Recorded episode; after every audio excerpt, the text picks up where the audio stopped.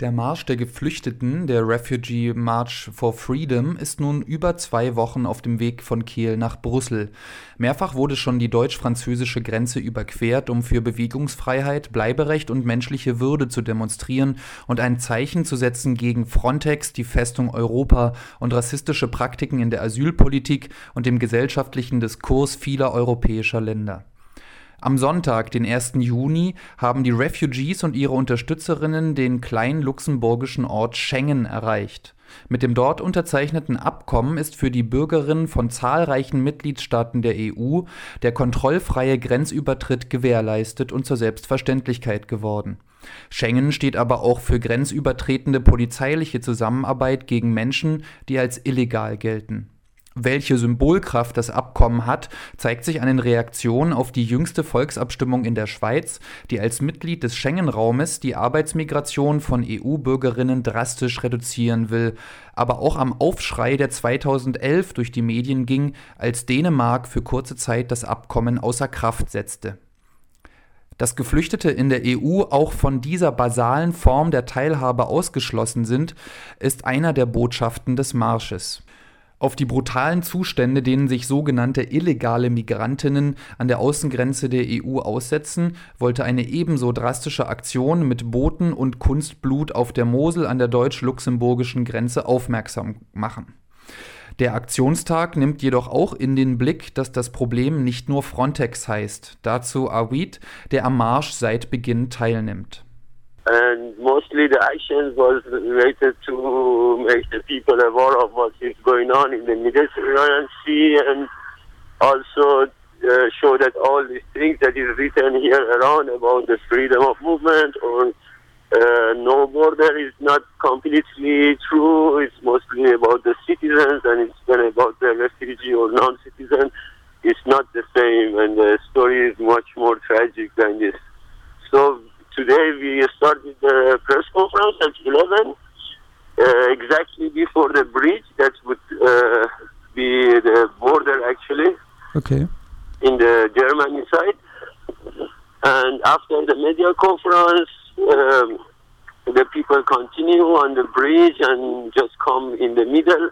Then with one boat, symbolically, so many people, as uh, for example me also, we take the boat and cross the border actually with the boat on the water. Then we jump also in the water with uh, some artificial blood. We show that just this border crossing, how it's danger and dangerous for the people, uh, how many people lose their life.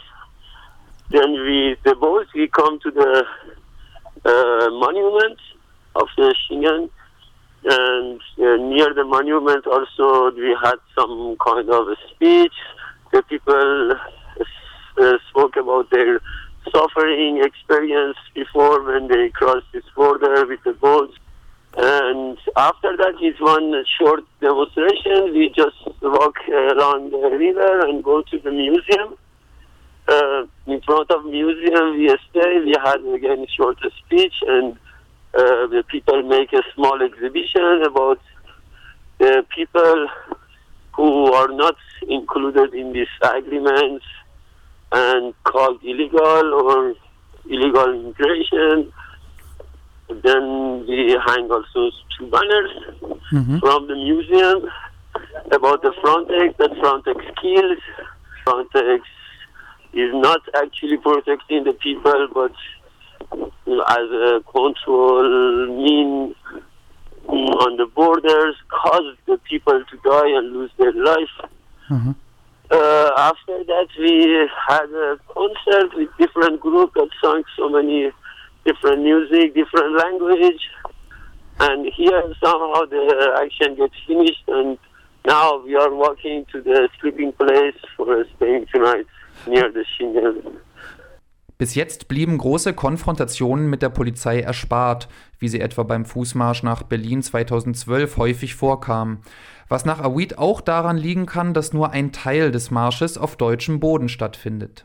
Actually, until now we didn't have so much problem, so much peacefully. We just walked around and uh -huh. the police just a small part of the Germany, other and that's that was not a big problem. I mean, uh-huh. we just talked and no problem happened and auch nach über 180 Kilometern Fußmarsch sind die Aktivistinnen guter Dinge. Ständig kommen neue Non-Citizens, so eine Selbstbezeichnung, und Migrantinnen aus anderen Staaten der EU dazu und laufen einige Zeit mit. Bis jetzt können die Aktivistinnen ihre Botschaft oftmals direkt vermitteln. Kilometer is 187, I think. Day by day we get uh, more close to each other. We know each other better. We are anyway from different places. Mm-hmm. Uh, so many of us just know each other from here. Also for today, so many other people from different regions in Germany, Netherlands, other places also joined the action for today. And just for today, mm. uh, the spirit of the march is good and we hope that just this continue like this and we reach the Bruxelles. In Zeiten, da medial aufwendig an das Leid und die Vertreibung erinnert wird, die der Erste Weltkrieg über Europa brachte, machen die Aktivistinnen des Refugee March for Freedom auf das Leiden im Jetzt aufmerksam. Wenn schon die Vergangenheit nach einem europäischen Geist befragt wird, sollte dabei auch die Verantwortung ehemaliger Kolonisten zur Sprache kommen.